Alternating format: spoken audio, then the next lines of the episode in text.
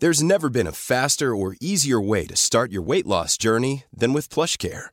PlushCare accepts most insurance plans and gives you online access to board-certified physicians who can prescribe FDA-approved weight loss medications like Wigovi and Zepbound for those who qualify. Take charge of your health and speak with a board-certified physician about a weight loss plan that's right for you. Get started today at plushcare.com slash weight loss. That's plushcare.com slash weight loss. plushcare.com slash weight loss. There's never been a faster or easier way to start your weight loss journey than with PlushCare. PlushCare accepts most insurance plans and gives you online access to board-certified physicians who can prescribe FDA-approved weight loss medications like Wigovi and Zepbound for those who qualify. Take charge of your health and speak with a board-certified physician about a weight loss plan that's right for you. Get started today at plushcare.com slash weight loss. That's plushcare.com slash weight loss. plushcare.com slash weight loss. Systrarna Elvstrands hästpodd är producerad av Mediahouse by RF. Hej allihopa och välkomna till systrarna Älvstrands hästpodd avsnitt 91. Hej hej! Varmt välkomna tillbaka. Jag som pratar nu heter Anna. Och jag heter Emma och den här podden handlar om hästar och ridsport och allt som har med det att göra. Ja, och idag så är det en extra spännande dag tycker jag för att nu ska vi ha en gäst för första gången på väldigt länge. Det ska vi ha och vi tänkte faktiskt tillägna hela det här avsnittet åt vår fantastiska gäst idag. Ja, och vår gäst är ingen mindre än Sofie Jan. Och Sofie har nyligen släppt en bok och vi har ju haft ett samarbete med Storytel där hon har släppt sin fina bok som heter Pappas flicka på hästgården. Och vi ska egentligen eh, ja, men prata med Sofie om hur hon har haft det och vart idén till boken kom och ja, men allt möjligt. Det ska vi göra och vill ni lyssna på Sofies bok så har vi en länk i beskrivningen där ni kan göra det. Men jag tänkte att vi först drar lite bakgrundshistorik så att ni har lite koll kanske på allt som har skett nu innan vi välkomnar in Sofie. För vi har ju pratat tidigare här i podden om P1-dokumentären Hästgården som sändes 2018 och den handlar ju om en man som heter Jerry vilket är Sofies pappa. Och eh, han begår ju då sexuella övergrepp på flickorna som jobbar och rider på hästgården och han dömdes ju till fängelse för detta i början på 90-talet. Ja men det gjorde han. Så han avtjänade ett straff där men sen så kom han ut och eh, ja, men fortsatte ju med sina handlingar eller vad Mm. man ska säga. Och den här dokumentären den handlar ju egentligen bara om hur ridskolebarnen och de som var på ridskolan hade det. Ja. Men ingenting om hur familjen hade det. Nej exakt, det är väldigt lite om familjens perspektiv. Och eh, det är ju det som Sofies bok handlar om. Hur hon har haft det under sin uppväxt. Och eh, för oss som tidigare bara hade lyssnat på den här P1-dokumentären så var det väldigt intressant och gripande att lyssna på Sofies bok. För eh, hennes pappa har ju både eh, misshandlat henne och resten av hennes familj både psykiskt och fysiskt. Och det är ju någonting som vi då inte fick reda på i den här första dokumentären som vi lyssnade på. Nej men precis, utan nu kan man grotta ner sig ännu lite mer i deras situation kan man säga genom Sofies bok. Och den är väldigt, väldigt, väldigt bra och intressant och väldigt viktig tycker jag. För det finns ju säkerligen andra som har det som Sofia haft det under sin uppväxt. Och jag tycker att det är en väldigt stark berättelse som eh, alla borde läsa. Precis, och eh, det roliga är att det här är ju faktiskt första gången som vi träffade Sofie också, nu när vi gjorde den här intervjun. Ja, och jag måste säga att hon är så, så, så, så härlig och en väldigt öppen och glad och positiv människa. Och man får så mycket härlig energi av att vara med henne. Verkligen, och eh, detta är ju då trots att hon har haft en väldigt jobbig uppväxt och hon är en väldigt, väldigt god förebild som visar att du kan lyckas i livet och eh, gå vidare trots att du har haft en sån här traumatisk uppväxt som hon har haft. Ja, det är ju med all säkerhet inte enkelt, men det går att ta sig ur sådana här destruktiva liv, eller ja, vad ska man säga? Ja, precis. Och det är ju eh, väldigt intressant för oss att lyssna på hennes berättelse också. För vi har ju haft en väldigt, vad ska man säga, vanlig uppväxt och barndom med ja, men en lycklig och normal familj eller vad man ska säga. Precis, så att det blir ju såklart en kontrast och det är också en väldigt ögonöppnare för oss som ändå har haft en bra uppväxt. För alla har det ju inte bra. Nej, precis. Och hennes liv på hästgården var ju utåt sett kanske ett väldigt idylliskt liv och många var säkert avundsjuka på att hon hade fina hästar och sådär. Men det är också en ögonöppnare för att allt behöver ju inte vara så som det ser ut utåt sett. Precis. Men nu tycker jag att vi lämnar plats åt Sofie.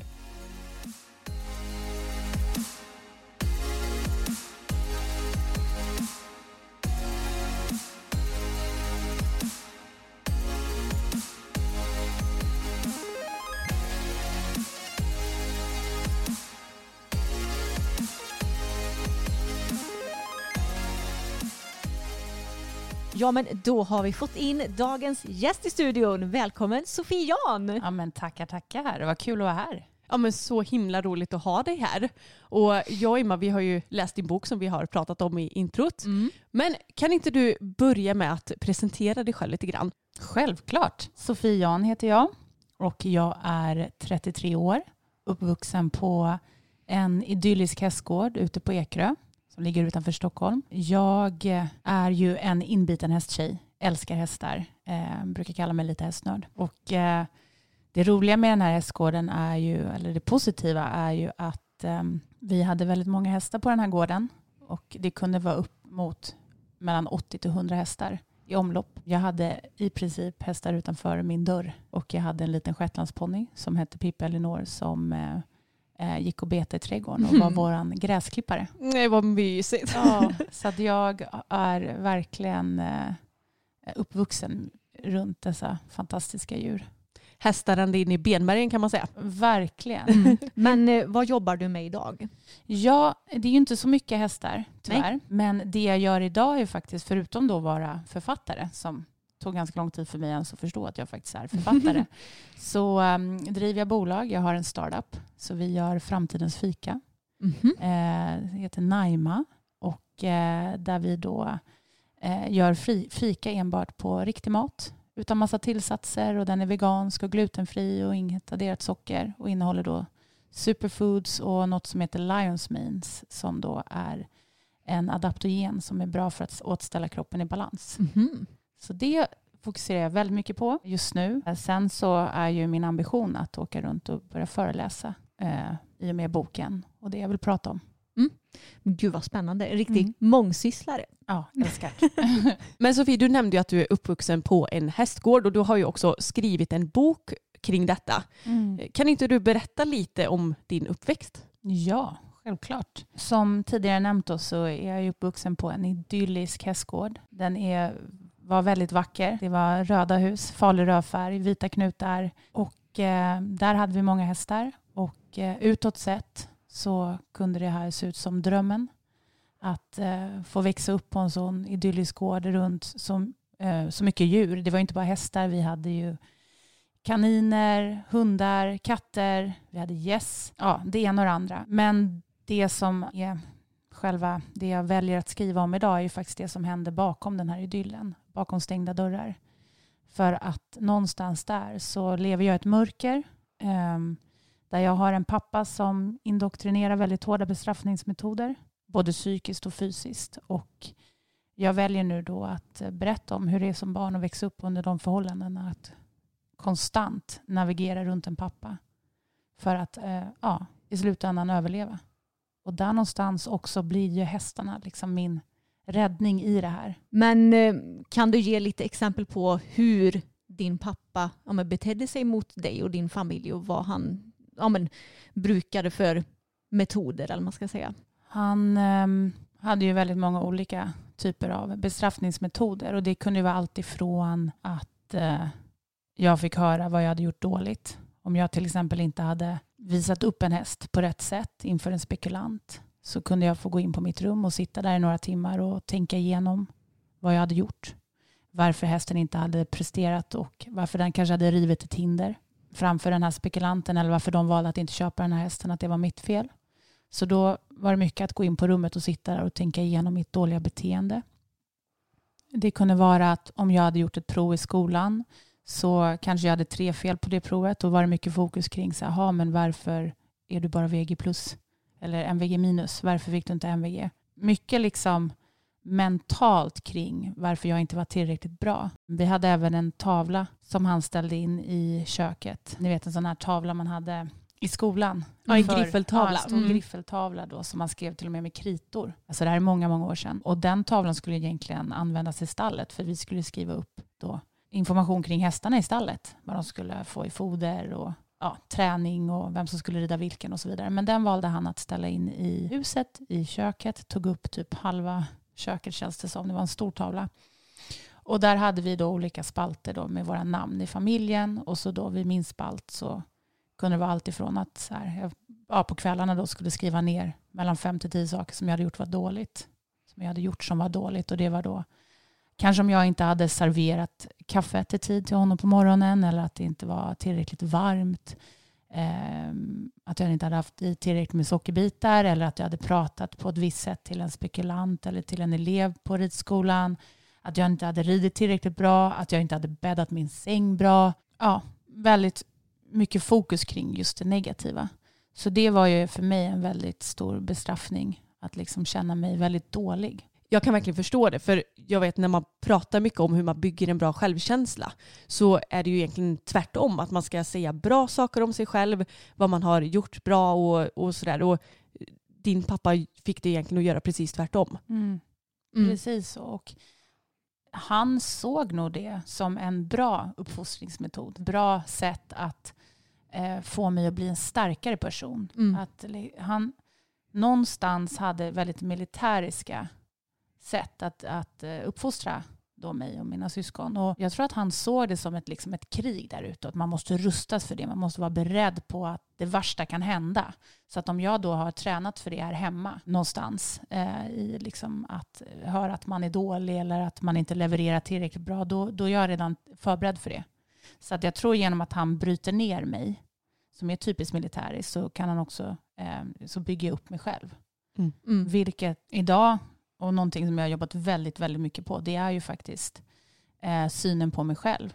Och vem jag är och vara tillräckligt bra. Jag måste inte prestera hela tiden. Jag måste inte ha bästa, eh, ja, nu pluggar jag inte längre, men när jag studerade så ville jag ju alltid ha alla rätt. Jag fokuserade ju bara på det där som blev ett fel eller om det var två fel. Vilket egentligen är ganska vanligt idag. Eller även då tror jag att man eh, ser det man har gjort dåligt istället för det man är bra på. Mm. Alltså jag, jag, måste säga att vi har ju lyssnat på både din bok och din mamma Annas bok och mm. i båda de här böckerna så berättar ju ni om just den här tavlan där ni skulle skriva upp ja, men vad ni har gjort fel och vad ni kan bli bättre på. Det är verkligen någonting som har satt sig i mitt minne för att jag tyckte att det var så himla vad ska man säga, alltså tragiskt och märkligt på samma gång och någonting som verkligen borde bryta ner självkänslan på speciellt eh, unga personer som både du och dina syskon var. Alltså verkligen. Och eh, det är ju någonting som jag ständigt jobbar på. Det är som nu med boken, när jag då vill gå in och kolla reviews och sådär, vilket jag inte gör längre nu.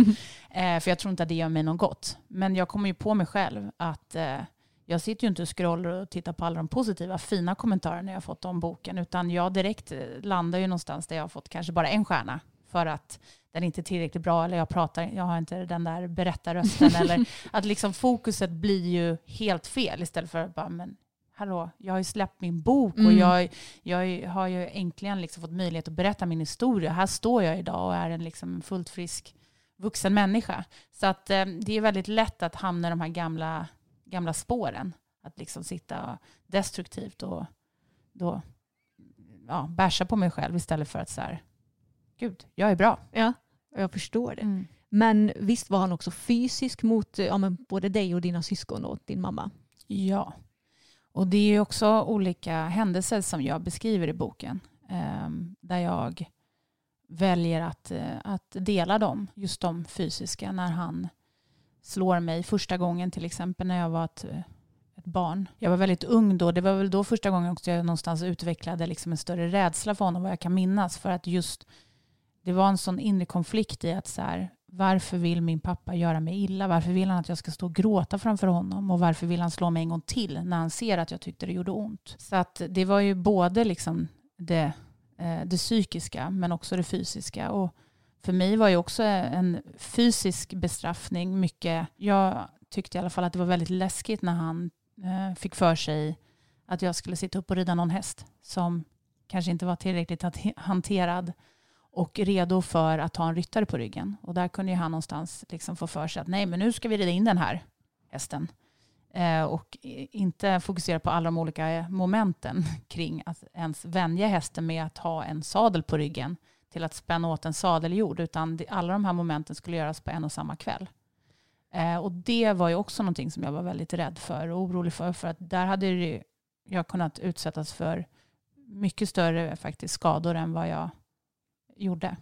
Mm. Jag kände någonstans att jag hade änglavakt med mig för att det är ju stora djur man har att göra med som ett litet barn. Ja, alltså efter att ha lyssnat på din bok så känns det ju som att både du och eh, dina syskon måste ha haft väldig tur när det kommer till skador i samband med hästarna. För han, han utsatte er ju verkligen för farliga situationer där.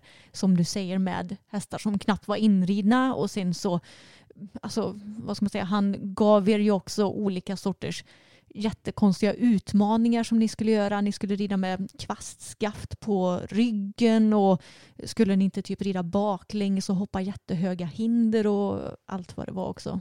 Ja, alltså just eh, rida baklänges har, eh, behövde aldrig jag göra. Mm -hmm. eh, men eh, jag vet att de pratar faktiskt mycket om det i den här radiodokumentären. Mm. Att de fick uppleva den delen. Men det var faktiskt någonting jag då skonades ja. från, vilket jag är väldigt tacksam över. ja. Men eh, just den här, han fick ju för sig att vi skulle jobba mycket på vår hållning och säte och vara liksom, ja, vara ett med hästen och komma ner i sadeln. Och då så började det lite mer för att allting eskalerade ju med honom. Så det började först med att ha ett ridspö bakom ryggen. Som man då sätter liksom vid, eh, vad säger man, armvecken. Ja, just det. Och så bakom ryggen och så ska man liksom få den här hållningen. Mm. Men det, med tiden så blev det, sen skulle man då ha någon lite liksom tjockare pinne bakom ryggen och till slut så slängde han ju upp liksom, eller ja, en piastava-kvast som då man skulle sitta med bakom. Och den åkte ju också in i eh, sargen. Mm -hmm. Så man kunde ju fastna liksom mot pelare och då blev ju ofta många av de hästarna livrädda. Och de här eh, kvastarna, de var ju inte bändbara. Så att jag menar, eh, det hade ju kunnat gå riktigt, riktigt illa till. Mm. Problemet med det här var också att de satt så hårt så att ibland om hästen drog till i tygen så drogs man ju framåt och då så fick man ju sår och ja, jag fick grova sår i både armvecken och på ryggen av att de satt ju, det tog ju emot. Mm. Alltså jag kommer ihåg att jag liksom hade böld på ryggen och blodsår. Eh, ja, att det kom blod från mina sår. Och, och det gjorde jätteont då att lägga på den där kvasten igen för nästa ridpass. Men inte nog med det. Sen fick han ju för sig att nu skulle vi börja hoppa med de här också. För vi skulle ju ha en bra hållning när vi hoppade. Mm. Då måste man ju ge efter med hästen över hindret. Och då fick man ju ge långa tyglar.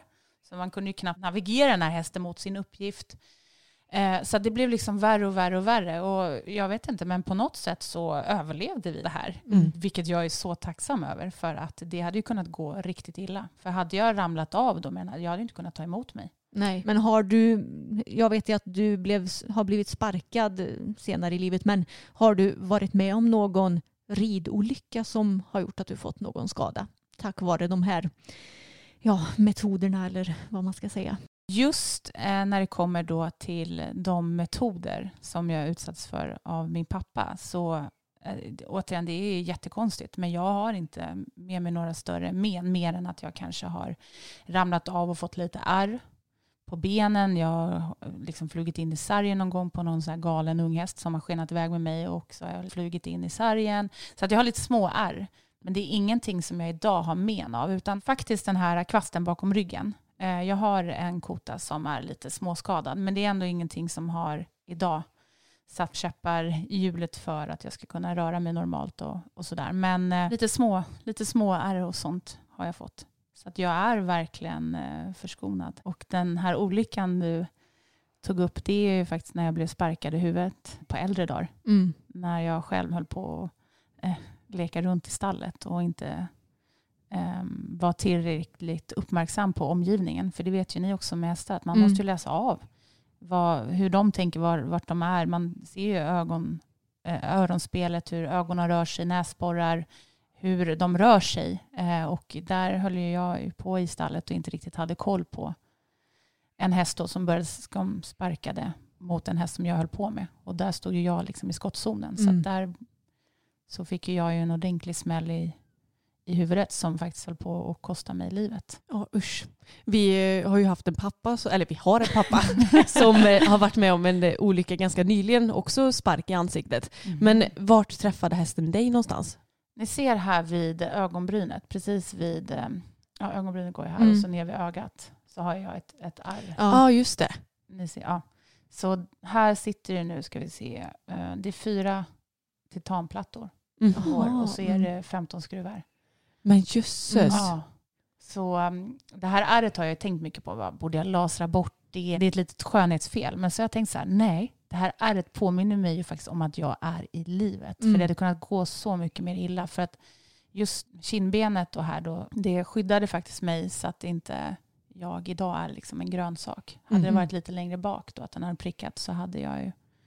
Här man är så tunn hud Ja, vid precis. tinningen. Så Ja. att, eh, jag hoppas att jag förklarar väl så att man förstår när man lyssnar. Ja. Det är så här, jag sitter och pekar nu, det är inte så lätt. Ja, men Eh, vi, vi ser ju vart ditt ärr sitter och man Ja. kan nästan säga att det sitter ju precis under kanten på ögonbrynet vid sidan av ögat och Mm. sen ner nästan på kindbenet. Alltså ungefär där jag brukar lägga highlighter när jag har det. Ja, faktiskt. ja. Men gud vilken bra beskrivning. Det är Ja, sant men- faktiskt. ja, Mm. faktiskt. Men hur var det för dig att gå igenom rehaben efter den här olyckan? Ja, det var en väldigt lång rehab. Dels så, alltså bara för att ge lite bakgrund så den här sparken gjorde ju att jag blev ju medvetslös när jag då fick den här sparken i huvudet. Så att jag vaknade ju faktiskt upp på sjukhuset och hade ju en stor lapp framför ögat. Och sen kom jag ihåg att den här eh, sjuksköterskan då, hon eh, höll på att dra på mig på stora mormorstrosor. Så jag låg där helt naken Mm. och så hade jag slangar i armarna. Eh, och så såg jag min mamma där och så var jag liksom hög på morfin. Så jag tyckte att det här var jättekonstig eh, händelse. Mm. Ligger här naken och sen så är det någon som står och klär på mig och så min mamma som ser helt förstörd. Så jag förstod liksom inte riktigt vad som hände. Och jag kommer ihåg att jag liksom här, men mamma vad gör du här? Och här ligger jag naken, jag vill inte se att du ser mig naken och så Mm. vidare. Det, nej, men det var så otroligt konstiga, det var tusen olika tankar samtidigt. Eh, och då kom jag att mamma bara, så lugn Sofie, du har blivit sparkad i, i huvudet och ehm, det här hände, ta det bara lugnt, jag är med dig här. Men eh, ja, hon var väldigt lugnande. Och sen då så gick jag igenom en operation och eh, sen kom jag ihåg att jag flyttade faktiskt hem till mamma. Mm. Ja, jag blev ju som ett litet barn och hon vabbade mig fast jag då var, gud jag kommer, nu kommer jag inte ihåg exakt ålder men det här är väl så här fem, fem år sedan. Ja. Så jag var ju liksom vuxen. Ja. Och hon på må- månaderna la fram så här piller. Ja, det här ska du ta det här klockslaget. Och då brukade hon ringa mig och påminna mig att jag måste ta dem vid den här tiden. För att jag var ju så, tror jag, hade haft hjärnblödning också. Mm, just det. Så jag var ju liksom inte riktigt med. Och jag kommer ihåg att jag sov väldigt mycket. Ehm, och mamma fick ta in mig på toaletten. Hon fick duscha mig när jag satt ner på en stol eller på en pall. Jag skulle nog vilja säga att det tog mig ett halvår att liksom komma tillbaks och kunna gå ut och gå utan att känna mig svimfärdig. Och det tog mig nästan så fyra år att inte vara trött.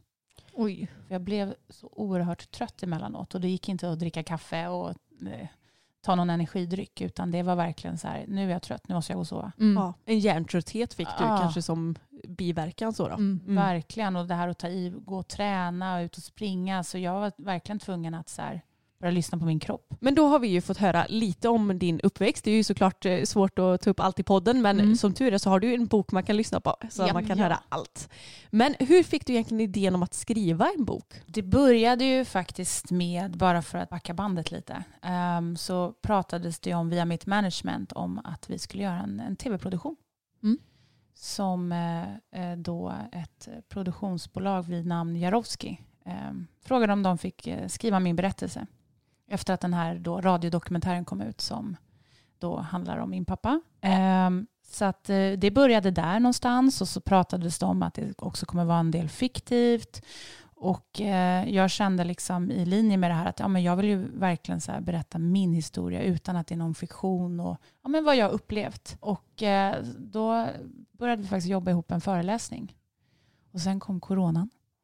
Och då, jag som älskar att träffa människor live och liksom vara ute och ja, men, eh, inte bara sitta bakom en skärm, då kände jag så här, okej, eh, men då kanske vi ska tänka om lite och då pratade jag då med mitt management om att så här, ja, men, vet ni vad, vi skriver en bok. Så det började då för lite mer än ett år sedan och det har ju varit ett långt år med mycket känslor, mycket blod, svett, tårar under en, det här året. Och ja, nu har jag ju liksom en bok, en fysisk bok. Och även då den här ljudboken såklart. Som jag spelat in. Men bara för att ge någonstans ännu mer en, en bakgrund så började jag ju blogga för ganska många år sedan. Där jag kände så att nu har jag verkligen ett behov av att berätta min historia. Jag vill få ut den och det var, jag kände att det var väldigt helande, renande för mig själv att bara få sätta ord på allting. Jag skrev mycket också i frustration och jag var väldigt eh, ledsen emellanåt och jag kände att jag inte hade um, fått den hjälp som jag verkligen ville ha. Så att jag satt faktiskt och skrev den här bloggen. Det började sent på kvällstimmarna. Så ja, skrev jag ihop en text om hur jag tyckte um, ja, polisen hade hanterat oss vid ett visst tillfälle när de misstrodde mig och min mamma och liksom slog armkrok med min pappa istället för att lyssna på våran bild av det hela. Så ehm, för att göra en long story short, det började där och sen så tryckte jag bara på enter och så la jag ut den här första inlägget. Så gick jag och la mig, tänkte inte mer på det och sen gick jag in liksom, för jag hade delat det här via min Facebook. Och sen då på morgonkvisten där så bara såg jag hur mycket kommentarer som helst. Oj. Och folk som hade skrivit. Och bara på några dagar var vi uppe liksom i en så här kvarts miljon läsare. Oh. Och jag bara, lilla jag som bara berättade min, liksom, jag ville typ bara skriva av mig själv tror jag. Mm. Och då kände jag så här, men gud vilken respons och så många människor som skriver och vad fint. Det var väldigt helande för mig mm. att få skriva men samtidigt kände jag också så här, det var många som skrev bara tack så mycket Sofie, jag kan känna igen mig i det här, jag relaterar. Och då insåg jag bara så här, men gud vilken power jag sitter mm. på. Jag kan ju verkligen hjälpa andra också. Så det var egentligen där någonstans som jag alltså, kände ett behov av att berätta. Mm. mm. En snabb fråga. Levde ja. din pappa när du skrev det här blogginlägget? Ja. Ja, det gjorde han. Vad, fick du några reaktioner från honom? Jag vill inte påstå att jag var så älskad av honom just Nej. då. Eh, jag var inte hans favoritbarn. Nej. Nej. Vi hade inte så mycket kontakt under den här tiden. Och eh, jag kände att det här också på något sätt, eh, alltså nu fick han ju läsa hur det var. Alltså mm. nu sa ju jag ju och skrev exakt hur jag kände. Så det blev ju också någonstans att han fick ta del av det. För jag hade aldrig kunnat riktigt möta honom i alla de delarna. Men eh, vi hade inte kontakt under den här tiden. Han däremot anmälde mig för förtal. Jag misstänkte nästan ja. att det skulle varit något sånt. Mm. Så jag fick ju sitta då i, hos polisen och prata om liksom, ja, hur kan jag göra så här och vad, mm. är, vad är syftet med att skriva den här bloggen och varför vill du hänga ut din pappa? Och, mm väldigt misstrodd och sådär. Men jag hade en, en, fantastisk advokat som hjälpte mig igenom där. Mm. mm. Vad bra. Och jag tänkte att jag tänkte säga att när du får sitta hos polisen och de som sagt håller på att misstro dig, det kan ju inte heller göra din relation till myndigheter bättre. För när man har lyssnat på både din bok och på din mamma Annas bok så beskriver ju ni flera situationer där jag känner att hur har de kunnat liksom bete sig på det sättet och reagera på det sättet. Då har de inte kunnat eh, se er och lyssna på er och förstå vad som faktiskt har hänt. Utan de har ju tagit Jerrys sida hela tiden känns det som. Ja, det är ju en, en av anledningarna till att jag också började blogga. Mm. För att jag var så otroligt eh, besviken, frustrerad. Jag kände mig maktlös, hjälplös. Alltså, om det är något så är det väl polisen och myndigheter som man ska kunna förlita sig på. Ja. Ehm, jag, menar, det, jag nämner bara en del i boken där faktiskt min syster hade ringt polisen för det var en natt som min pappa hade våldfört sig på oss båda två. Och eh, det slutar med att polisen kommer ut och frågar oss om vi eh, kan få prata lite med dem. Och vi är ju livrädda, vi är ju små barn. Mm. Och eh, då sitter liksom min pappa i andra rummet och jag hinner passera honom på väg till polisen och han säger till mig, liksom, titta på mig på ett visst sätt, att nu passar du dig, du säger ingenting dumt här, mm. för då, då jäklar. Jag kommer ihåg att jag är livrädd när jag går in mm. då i köket, möter polisen, jag är liksom rödgråten, jag har blod på fötterna, jag står i ett nattlinne och polisen frågar, ja, är det okej okay här? Ja, det är, det är okej. Okay. Mm. Det är, okay. ja, är, är det det? Ja, mm, det är okej. Vad ska, du Vad ska göra? jag göra som ett mm. litet barn? Mm. Och sen åker de därifrån. Alltså det, det gör mig så irriterad. Ja. Hur, alltså de måste ju ha sett att något var fel. Ja. Var, var det vid det tillfället som han hade typ brutit din systers näsa? Eller hade han inte skadat henne på något vis? Um, han, dels hade han ju satt sig över mig mm. bröstet och pucklat på mig mm. med liksom sina stora händer. Uh, Och sen dels hade han ju dragit ut min syster och skulle hon vara i hundkojan utomhus. Mm, och då ja, hade hon det. blött jättemycket näsblod. Just det, så var det. Så därav blodet på fötterna och sådär. Mm. Man känner sig ju väldigt hjälplös som ett litet barn. Och eh, det var ju några gånger sånt här hände, eller att människor såg honom göra så, alltså förgripa sig på oss. Och eh, det skedde ju inte så mycket skydd just då från polisen. Mm. Man kan ju tycka kanske att de borde ha kommit ut och kollat till lite mer ofta. Ja. Patrullerat runt där lite, kanske tagit något, extra rum, eh, tagit något extra varv med polisbilen. Men det var ju aldrig något sånt. Jag menar, det fanns ju ändå en dom på honom någonstans. Mm. Så vad var skyddsnätet? Vad Ja. var tryggheten? Ja. Men när du hade skrivit färdigt i din bok, hur kände du då när allt var klart, när du hade satt sista punkt? Ja, herregud. Jag har ju skrivit den här då tillsammans med en medförfattare, Maria Ando. Och eh, det har ju varit en rad massa olika typer av känslor under den här tiden och skriva tillsammans med henne. Och framförallt hitta en person som är så duktig på att sätta ord på min berättelse. För att jag har ju suttit där och pratat ut väldigt mycket och berättat om olika scenarion.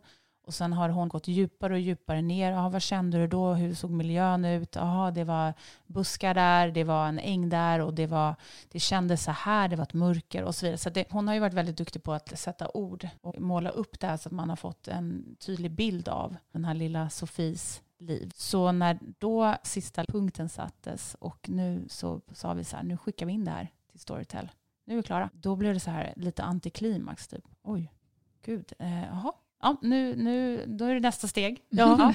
Eh, nu har jag liksom spytt ut med allt och verkligen varit inne typ i varje rum i huset. Jag kallar det för ett rum, varje rum i mitt hus då och verkligen så här grottat ner mig. Nu är det här klart. Så det, det var en fin känsla Mm. att äntligen så här och fått ord på allting. Och sen började ju såklart arbetet med att spela in den här boken och sitta med det i studion och då läsa allting igen och gå igenom det, gå in i de här olika känslorna, de här olika rummen. Så det blev en bearbetning i sig och sen då till själva releasedagen som då var så här att jag fick faktiskt se boken fysiskt framför mig och stå och hålla den i handen och bara nu är det på riktigt.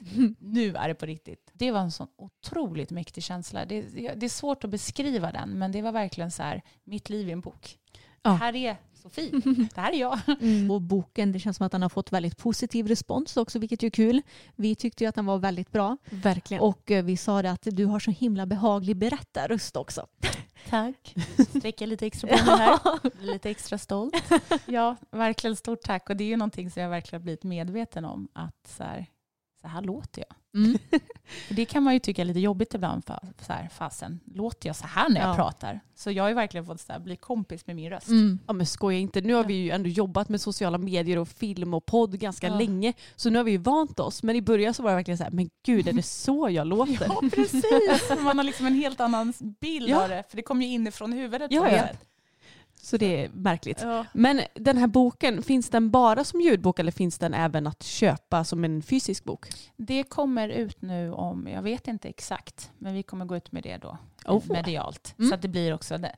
Jag ehm, har ju själv då på min lilla releasefrukost jag hade fick jag ju 20 exemplar då. Mm. Eh, dela ut. Så jag har ju liksom hållit den i handen. Men eh, den kommer ju komma ut då. Ja, allt från Akademibokhandeln till Bokhandel Ugglan och sådär. Så Mm. den, ja, in, om, inom eh, snar framtid. Mm. Jättekul Det kommer. Eh, Men finns det någon specifik åldersgrupp? Alltså tycker du att man bör vara en viss ålder för att lyssna eller läsa den här boken? Eller passar den alla åldrar? Det där är ju en väldigt bra fråga.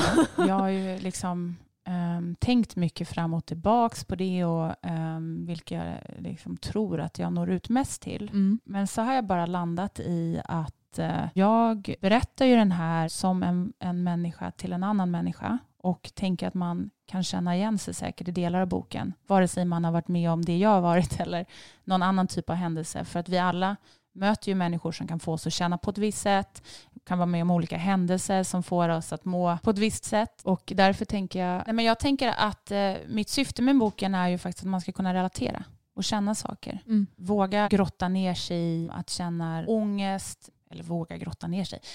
Den handlar om att vi i olika situationer kan känna ångest kring vissa delar. Vi kan känna skuld och skam.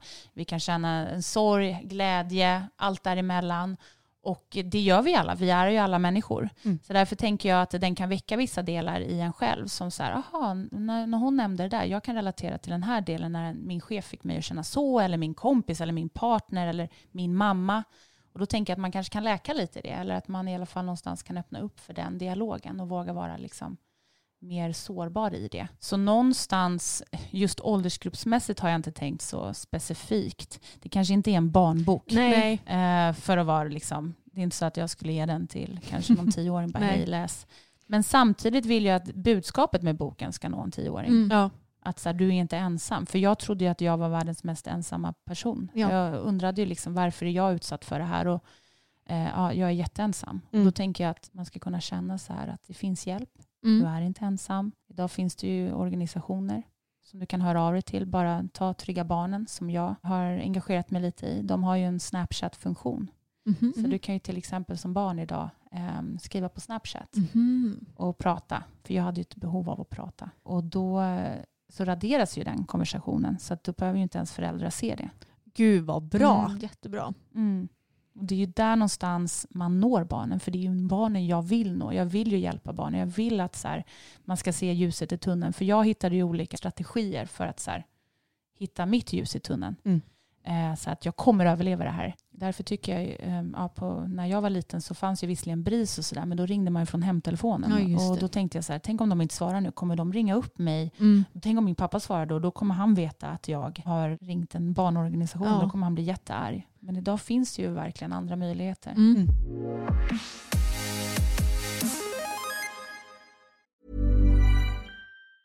Quality sleep is essential. That's why the Sleep Number Smart Bed is designed for your ever evolving sleep needs. Need a bed that's firmer or softer on either side? Helps you sleep at a comfortable temperature? Sleep Number Smart Beds let you individualize your comfort so you sleep better together. JD Power ranks Sleep Number number 1 in customer satisfaction with mattresses purchased in-store. And now, save 50% on the Sleep Number limited edition Smart Bed for a limited time. For JD Power 2023 award information, visit jdpower.com/awards. Only at a Sleep Number store or sleepnumber.com. There's never been a faster or easier way to start your weight loss journey than with PlushCare. PlushCare accepts most insurance plans and gives you online access to board-certified physicians who can prescribe FDA-approved weight loss medications like Wigovi and Zepbound for those who qualify. Take charge of your health and speak with a board-certified physician about a weight loss plan that's right for you. Get started today at plushcare.com slash weight loss. That's plushcare.com slash weight loss. plushcare.com slash weight loss. Men jag kan tänka mig att vissa kanske eh, alltså känner igen dig och din familj ifrån dokumentären Hästgården som gick på P1 Dokumentär. Eh, för det var ju egentligen det första som släpptes om er familj. Och eh, vi har fått en del frågor om ja, men när du förstod att det som hände hemma faktiskt eh, var fel och kanske då både din pappas beteende mot dig och familjen men också när du fick reda på att eh, Jerry begick sexuella övergrepp på tjejerna i stallet. Alltså mitt första minne av min pappa är ju faktiskt när jag hälsade på honom i fängelset. Mm. Och då visste ju inte jag att det var fängelset. Jag var väl fem, sex år. Ja. Och då trodde jag att han var på jobb och mamma sa ju att han var på jobb. Sen så kommer jag ihåg att något år senare, två år senare, när han också kom ut ur fängelset och flyttade hem igen, så när jag gick i skolan då, på byn, som vi kallar det för, så hade jag ju, fick jag ju ibland höra att jag var äcklig och att min pappa var äcklig. Och jag kunde inte riktigt förstå dels varför jag var äcklig, Mm. men också varför min, vad hade min pappa med det här att göra? För att de, hade de träffat honom? Mm. Så där någonstans började jag, men vadå, jag är inte äcklig och min pappa är absolut inte äcklig. Och Varför, alltså jag frågasatte det väldigt mycket. Jag kommer ihåg att jag hade sagt det någon gång när jag kom hem, hade nämnt det för mamma och hon hade sagt att ja, men de är bara avundsjuka på att du, du har hästar och det är därför barn kan vara elaka mot varandra och, och sådär. Men du ska bara vara glad över att du har hästar och stolt. Så jag tänkte inte så mycket mer med, eh, på det. Men sen några år senare då, så vi hade nämligen eh, väldigt mycket kassettband och en, då en stor bokhylla i vardagsrummet med extremt mycket VHS-kassetter på eh, framförallt då inspelningar på våra hästar på gården. För vi hade ju då saluhästar. Så vi spelade in mycket och så skickade vi då ut mot spekulanter och kund och sådär. Men också som minnen för att spara, in, spara ner när vi var på hästtävlingar och från ridläger och så. Så jag älskade ju när jag hade tid över att sitta och kolla på de här kassettbanden. Och då råkade jag ju välja då ett kassettband som det stod dömd på förhand på. Och det var ju inte riktigt en salhästvideo eller en så här ljus, mörk, härlig Nej. inspelning, utan det var ju då en dokumentär som hade gjorts som handlade då om min pappa som hade, ja, att han hade blivit oskyldigt dömd. Han hade fått en journalist att, skriva, att, att skapa en sån dokumentär om honom just. Att ja, fått med sig människor som satt och pratade då om att min pappa inte alls hade gjort det här. Även stalltjejer. Mm. Och det ska ju tilläggas att han var ju inte oskyldigt Nej. dömd utan han hade ju gjort de här brotten som han dömdes för. Precis. Eh, och det var väl sexuella övergrepp eller våldtäkt eller vad. Jag vet inte exakt vad han blev dömd för men jo, ja. precis den Mm. delen på då unga tjejer. Mm. Det var väl fem tjejer, om jag minns rätt, Ja. eh, som hade varit ja, dömd, ja, hade anmält honom då. Så att han åkte in i fängelse för det och blev ju dömd. Men ändå fick han då den här journalisten att göra den här dokumentären om honom via då SVT. Mm. Men jag minns då i alla fall att jag som barn förstod ju inte riktigt eh, vad det här handlade om. Det var några som sa att han var en ful fisk. Eller det var någon som sa att han var en ful fisk i den här dokumentären. Och, att, och så var det någon som sa att han inte alls var det. Att han var världens bästa Jerry liksom. Och en oskyldig man. Och jag kommer ihåg att mamma kom inspringandes mitt i det här. För att jag satt med stora ögon Mm. och bara, vad är det här? Och så såg jag mig sitta och leka där med någon docka på, på mattan i vardagsrummet. Och så mamma satt och pratade med sin så väldigt fina Bromma-dialekt. Och, ja, men alltså det var så himla mycket intryck i det här och jag förstod ingenting. Men där någonstans så började jag, ja, när jag hade smält det började jag förstå att det var saker och ting som inte riktigt stod rätt till där ute. Men jag måste ju säga det och det är jag ju väldigt tacksam över att mamma har ju varit så duktig på att skydda mig från den delen. Just det sexuella med tjejer på stallet. Mm. Sen har ju det under tiden, jag har ju, det nämner jag också i boken när jag kommer på honom med en av stalltjejerna. Mm. Och även när han har förgripit sig på mamma och sådär. Så det har ju varit, jag är själv skonad för det, det är jag väldigt tydlig med att säga. Att jag har Ja. sluppit just den delen själv. Jag tror, alltså, då undrar jag faktiskt hur jag hade mått idag och om Mm. jag ens hade överlevt. Om jag hade velat leva. Men det är ju en, en del av honom som, eh, ja, som är en stor del. Men för mig var ju just den, de andra förhållanden kring att vara så här, ett barn som växer upp med en pappa som är på det här sättet. Där dagen handlar om i princip överlevnad. Eh, Det är en så stor del i sig som jag väljer att skriva om från Mm. mitt perspektiv. Precis, men eh, så var det, eller visste du innan du kom på honom med den här stalltjejen, visste du då om att han hade gjort det här eller hade de dolt det så bra för dig, dina föräldrar? De hade dolt det De bra. hade. Mm. Så det var första gången du förstod det. Ja, Och då var du ändå relativt gammal inom citationstecken, eller hur gammal kan du ha varit då? Gud, jag, jag är så dålig på att exakt komma ihåg den Ja. kronologiska ordningen. Jag var så här gammal. Jag men förstår det. någonstans, vad kan det vara, när jag var 10, 11, 12 där. Ja, okej. Det är mycket ju, som händer just i den åldern för då också börjar vi åka ut mycket på meetings. Mm. Och den här stalltjejen då som är min tränare, så jag tränar för henne varje dag och hon blir beriden på stallet. Så hon tävlar alla de här ungponnysarna då som vi har som saluponnyer. Det blir liksom en hel apparat kring att vi åker runt då med vår stora hästlastbil och åker på alla de här meetings både norr och söder, öster och väst i hela Sverige. Och sen då kopplar jag, ju, för jag förstod ju för att hon behövde ju gå in till honom ibland när vi bodde då borta på, på helgerna. Så först, då kopplade jag att aha, nu förstår jag varför hon går över till honom sent på kvällen. Mm. För att annars bodde vi i samma rum som henne. Men hon var alltid så här, "Ja, jag ska bara gå över till Jerry, vi måste planera inför morgondagens tävling. Så var ju hon borta i många timmar. Så det var ju då jag började koppla de delarna. Men eh, du nämnde ju lite om att eh, ja, men, dina klasskompisar eller förskolekompisar eller vad det nu var, att de kallade dig för äcklig. Märkte dina kompisar det som hände hemma eller visste de bara om det tack vare den här dokumentären och allt som hände? Ehm, Eftersom jag är uppvuxen på den här byn så är Mm. det ju, man pratar ju i byn och det blev ju rätt allmänt känt och stort. eh, Framförallt inom ridsporten. Mm. Att, eh, vad min pappa hade gjort. Så att jag tror att det är, jag kan tänka mig rent logiskt sett att föräldrarna har ju berättat för sina barn. Eller sagt någonting om att ja, men håll dig borta från henne eller "Eh, hennes pappa är inte klok eller ja, något sånt. De kanske inte exakt har sagt vad han har gjort för vi var ju väldigt små. Men mer så här att ja, du behöver inte hänga med henne där. Mm. Typ lite så. Kan jag tänka mig. Ja, så det, de har egentligen, eller dina klasskamrater har egentligen alltid vetat om det som hänt rent krasst så.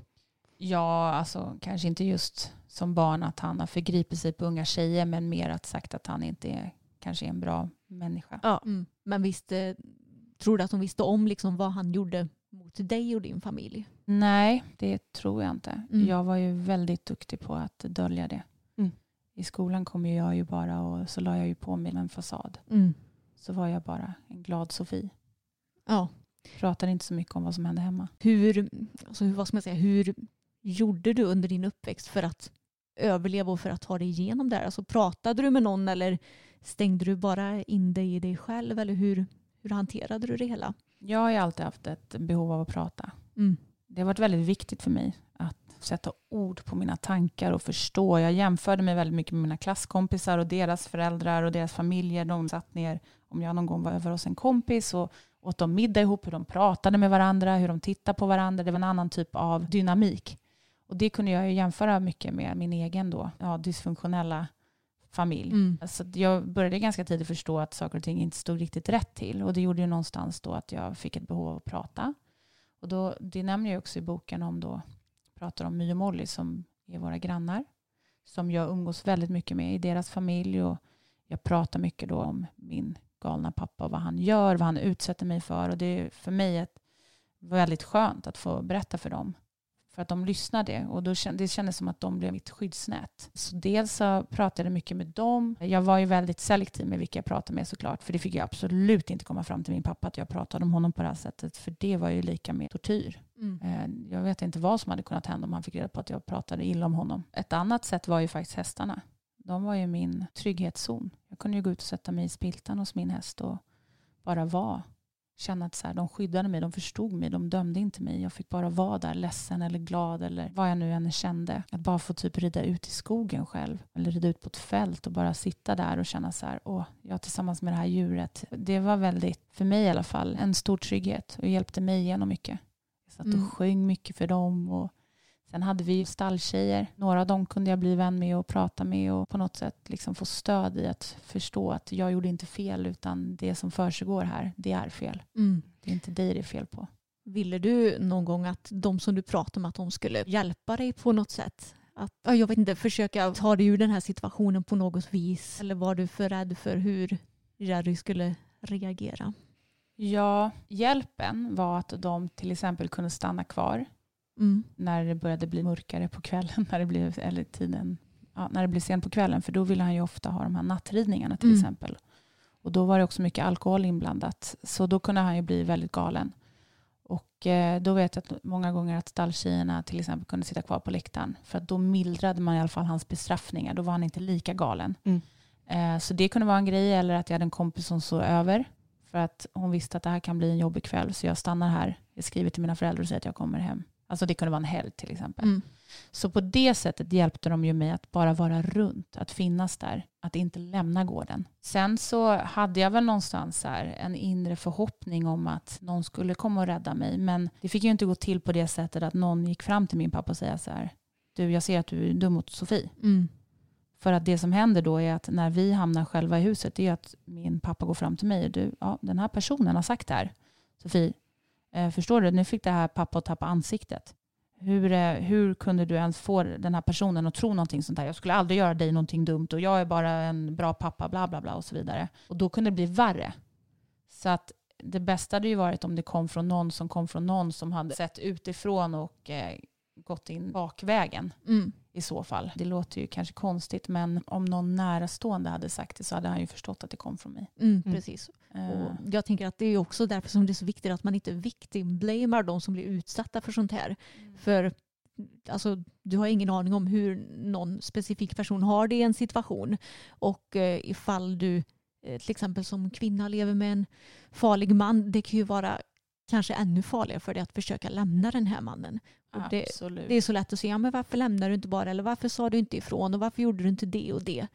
Men det är inte så lätt som man tror att det kan vara. Nej, och det, alltså det är ju så himla lätt utifrån. Att så här, ja, men varför tog inte din mamma dig härifrån, därifrån? Varför gjorde hon inte så här? Eller varför gjorde Mm. hon inte dittan och dattan? Och man kan ju tycka jättemycket om det. Vi alla har ju rätt till vår egen åsikt. Men alltså när man lever bakom stängda dörrar och är i det här dagligen. Alltså, jag lever ju än idag med att gå och titta mig själv över axeln att min pappa är där. Alltså det är en, det är en, du skapar ju en rädsla av att lämna det här otrygga. För att vad händer om jag lämnar det här, eh, den här gården? Mm. Kommer han söka upp mig? Kommer han att mörda mig? Alltså, Ja. Hur långt kan han gå? Den, alltså, jag, jag kände jämt att jag behövde ha ögon i nacken för att kolla vad min pappa var. Mm. Mm. Förstår det. Så det, det är liksom inte så svart eller vitt. Alltså, det är jättesvårt sådana här förhållanden. Mm. En fråga som jag, jag är inte säker på om du kan svara på den, men vet du om din mamma har fått vad ska man säga, mycket skit ifrån utomstående efter att det här har kommit fram? Ehm, Eller från allmänheten också? ja, alltså jag vet ju inte exakt eh, hur många eller hur få, Mm. men dels vet jag också att, att när mamman nu när hon skrev sin bok, hon var ju beredd på att så här, ja, jag kommer nog få mycket skit. Ja. för att jag inte som mamma tar mitt ansvar. Vi har pratat mycket om det också. Och ehm, faktiskt förvånandevis så har hon inte fått så mycket. Mhm. Men det är nog också för att jag tror att hon valde att vara så öppen och ärlig. Jag, jag upplever liksom mammas bok som väldigt så här, så här var det. Hon Mm. försöker inte skydda sig själv, hon försöker inte få sig själv att verka vara en bättre person. Hon säger bara så, så det här är hur jag upplevde det. Som det här lilla barnet Anna som faktiskt som 14-åring första gången kommer ut i stallet och träffar min pappa. Mm. Men sen är det klart att det finns personer som bara, ah, nej men jag kan inte förstå, jag kan inte relatera. Vadå, har man ett barn då tar man sitt barn därifrån. Och det är ju själv konflikter som jag har brottats med. så här, vad, vad, vad, hur, hur borde min mamma ha gjort? Mm. Så jag tycker inte riktigt att det finns så ett rätt eller fel. Alltså, utan det är bara att ett konstaterande att när man är i det här och själv är utsatt och är ett offer så det är inte så lätt att bara ta sig därifrån. Nej, och det blir ju så också av en väldigt manipulativ människa att eh, ja, man blir ju manipulerad till att tro att det är det enda stället på jorden lite så också. Så att det är ju inte alls konstigt att det inte var så lätt för er att bara ta era grejer och dra. Och sen så kan jag tänka mig också att ja, men, både för din mammas skull och för er skull så var ju gården er, ert hem och ni hade ju ändå hjälpt till att bygga upp den här verksamheten och ni hade ju alla era älskade hästar där. Skulle ni bara ta ett pick och pack och dra? Ja men precis så är det ju. Eh, du beskriver det så väl. För att jag menar, dels var det ju inte bara en själv som skulle därifrån, utan vi hade ju en hel verksamhet och vi hade fantastiska djur där ute och de här hästarna, det blev ju mina bästa vänner och det blev min familj. Och sen eleverna, kunderna och sen så här, om jag skulle dra, jaha, vem skulle ta hand om mina syskon? Alltså jag kände ju jättestort ansvar. Mm. Och det är ju samma för mamma, att så här, hur, hur skulle hon bara lämnat allt? De hade ju ett stort, de, det var inte bara en familj, utan det var ju så här större än så. Det var Mm. en gård, hästar, elever. Jag förstår det. Men tror du det finns någon anledning till varför din pappa gjorde allt det här? Nej, men den, den här frågan är ju, den kommer jag säkert försöka finna svar på. Ja. For the rest of my life. Ja. Eh, ända in i graven. Och jag vet fortfarande inte om jag kommer eh, få reda på det. Men eh, jag har landat i att min pappa var sjuk. Mm. Jag har landat i att jag någonstans så här, tror att han trodde han uppfostrade mig rätt. Att för att det, baserat på vad jag fått höra av hon, om honom och veta lite om hans bakgrund och sådär så har jag förstått att han inte alls är uppvuxen speciellt som ett tryggt barn. Det är mycket där som, som inte helt står rätt till. Och jag tror att det har gjort någonstans att han eh, själv eh, är, var ett väldigt trasigt barn som aldrig eh, riktigt blev en, eh, en, en frisk människa. Så eh, det låter som ett väldigt luddigt svar. Men jag eh, tror, jag ser honom som en sjuk man som säkert hade liksom psykopatiska drag. Mm. Mm. Och kanske inte riktigt förstod att han gjorde så fel som han gjorde. Nej, och det här är också någonting som jag tycker är så intressant. Mm. För att ända in i graven så vill ju inte han, för normalt sett när en person, jag har läst mycket om det i alla fall, när en pappa eller mamma dör så brukar man ju vilja träffas kanske och så här, be om ursäkt med sina barn, jag vet att jag gjorde vissa grejer fel eller någonting. Men han vägrade ju träffa oss barn Mhm. in i det sista. Han Mm. ville inte så här möta oss. Han kanske kände skuld och skam i att han har gjort fel eller så kände han så här, ja fast jag har gjort det bästa jag kan. För jag menar, han var ju jätteensam i slutet. Han hade ju inga vänner, han hade ju ingen som fanns där. Så jag vet inte hur mycket han vet att han gjorde fel och hur mycket han gjorde, gjorde rätt. Jag, jag kan liksom inte svara på det. Men det jag har landat i någonstans i alla fall att han blev ju mildare runt människor i sina bestraffningsmetoder. Så någonstans måste han ju ändå förstått att vissa grejer här är, nu går jag lite för långt. Mm. ja, precis. Men hur var din relation till honom åren innan han gick bort? För då bodde du inte hemma längre va? Nej. Nej. Och den eh, var ju inte så stark. Nej. Dels för att jag var ju inte hans favoritbarn efter bloggen. Nej. kan man inte påstå. För då hade jag ju verkligen, han, det värsta han visste var ju att tappa ansiktet. Han Mm. ville ju verka vara en man som han såg upp till och som, ja, en bra man. Så att jag fick ju verkligen honom att framstå som absolut allt annat än en bra pappa och man och djurmänniska. För han Mm. tog ju inte hand om våra djur heller väl. Men eh, det var något år där som vi valde att åka ut till gården, jag och min mamma. Och då såg ju vi den här vanvården kring djuren, kring hästarna. Och eh, det var fruktansvärt att se. Jag kommer ihåg att jag bröt ihop när jag såg en av våra ridskolehästar, Penny, som kanske var 30 år eller någonting, Mm. 29-30, stå nere i en paddock på lösdrift bland massa unghästar. Och hon hade ju knappt några tänder, hon kunde inte tugga. Hon var ett skelett.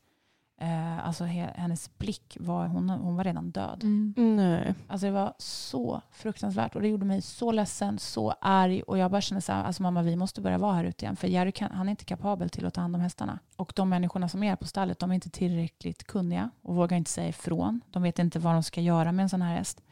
Så att på något sätt så lyckades ju vi ta oss tillbaks, vara ute på gården ett tag. Det var ju då jag också var med om den här olyckan. Mm. Då. Men då var jag på gården på mina villkor.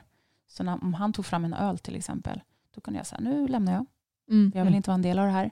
Eller om han skrek på mig, ja, då sitter jag av den här hästen och så går jag, leder jag upp den i, i stallet och så tar jag bilen och åker hem. Så att det var ju ett, en tid där som jag fick faktiskt med honom som var en ganska fin tid. Där Mm. vi kunde vara då ja, på samma sida emellanåt. Mm. Mm. Och den var väldigt viktig för mig faktiskt. Jag behövde ha den tiden med honom och så här, kunna också sätta ner foten och visa att jag är en vuxen person idag som Mm. kan gå hur jag vill. Mm. Och jag kan åka till ICA utan att be om hans lov. Ja. Liksom. Mm. Upplever du att hans sjukdom, för han fick ju cancer, att det gjorde honom mer, vad ska man säga, ödmjuk på något vis? Jag trodde det. Ja.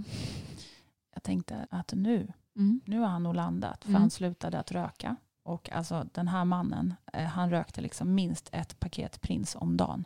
Och han Mm. gick från en dag till en annan till att bara sluta röka. Och han skulle inte dricka så mycket alkohol.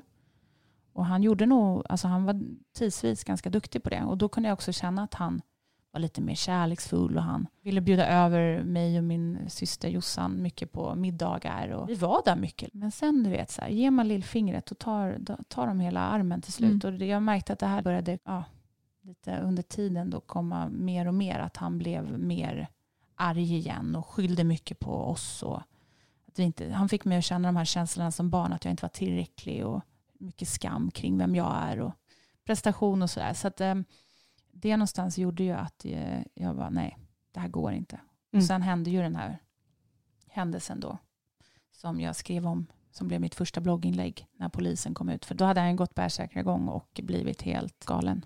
Det var, ja, det var väl sista gången som jag kände att vi var där ute. Mm. Så du träffade honom knappt sen innan han gick bort? Nej. Har ni kvar gården som ni hade då? Nej. Nej. Och eh, det är ju jättesorgligt. Det är väldigt mycket känslor kring det. Och ehm, dels för att gården i sig var ju mammas. Det var hennes bolag. För att när han åkte in i fängelse gick ju hans bolag i konkurs. Mm. Så hon startade ju upp ett eget bolag som då blev Skårit Center. Eh, men sen så, som sagt, så flydde ju hon från gården eh, vid ett tillfälle och den här, eh, då skrev hon med hjälp av jurister ett avtal att han skulle driva det som vd under en viss antal, ja, viss antal år. Och att han skulle ha lätt, rätt till att lösa ut henne och så vidare. En massa olika paragrafer i det här. Men till saken hör att eh, vi kom aldrig tillbaka till gården. Han betalade inte tillbaka mamma. Han drog ut på det hela tiden. Han skrämde henne, han skrämde oss. Han eh, fick till och med det här att bli en rättslig process. Att han hade rätt till den här gården, att det visste hans bolag. Så vi hamnade i en, en rättslig process. Och sen lyckades han sälja gården.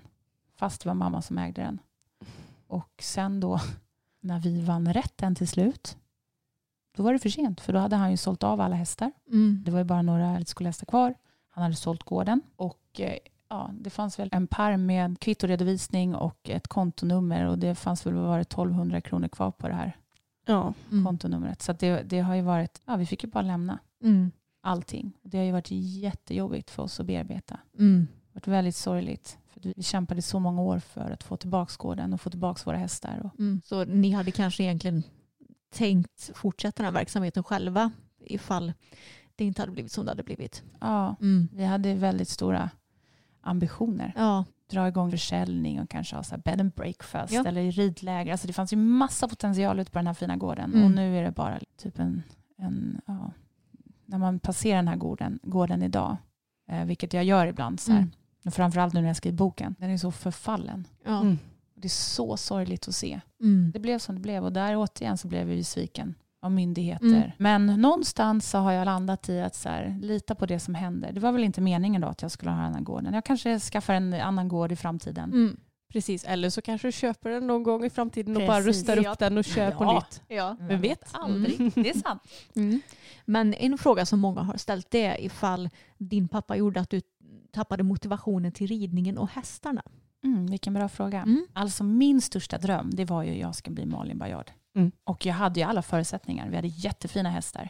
Och eh, om jag inte tränade för honom så kunde jag sitta timmar i huset och bara träna själv. På att få till den där perfekta halten eller sitta exakt så som jag ville. Alltså det, jag hade verkligen den eh, drivkraften och det tålamodet. Jag älskade det. Det jag kände de sista åren när jag var 15, 16, 17, 18 där innan jag flyttade därifrån. Det var väl att så här, det fanns inte riktigt någon idé i att lägga upp något mål.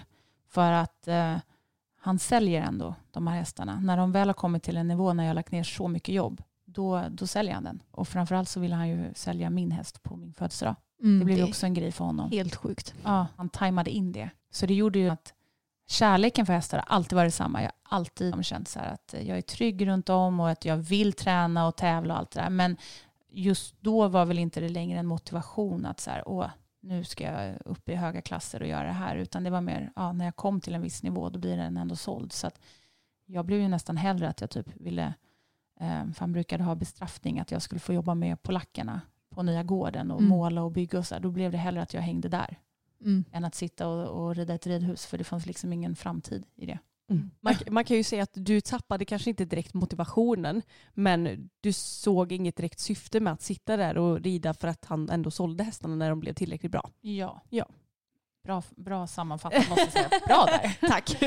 Ja, den ska jag skriva ner. Men kan inte du berätta om en häst som du minns med glädje?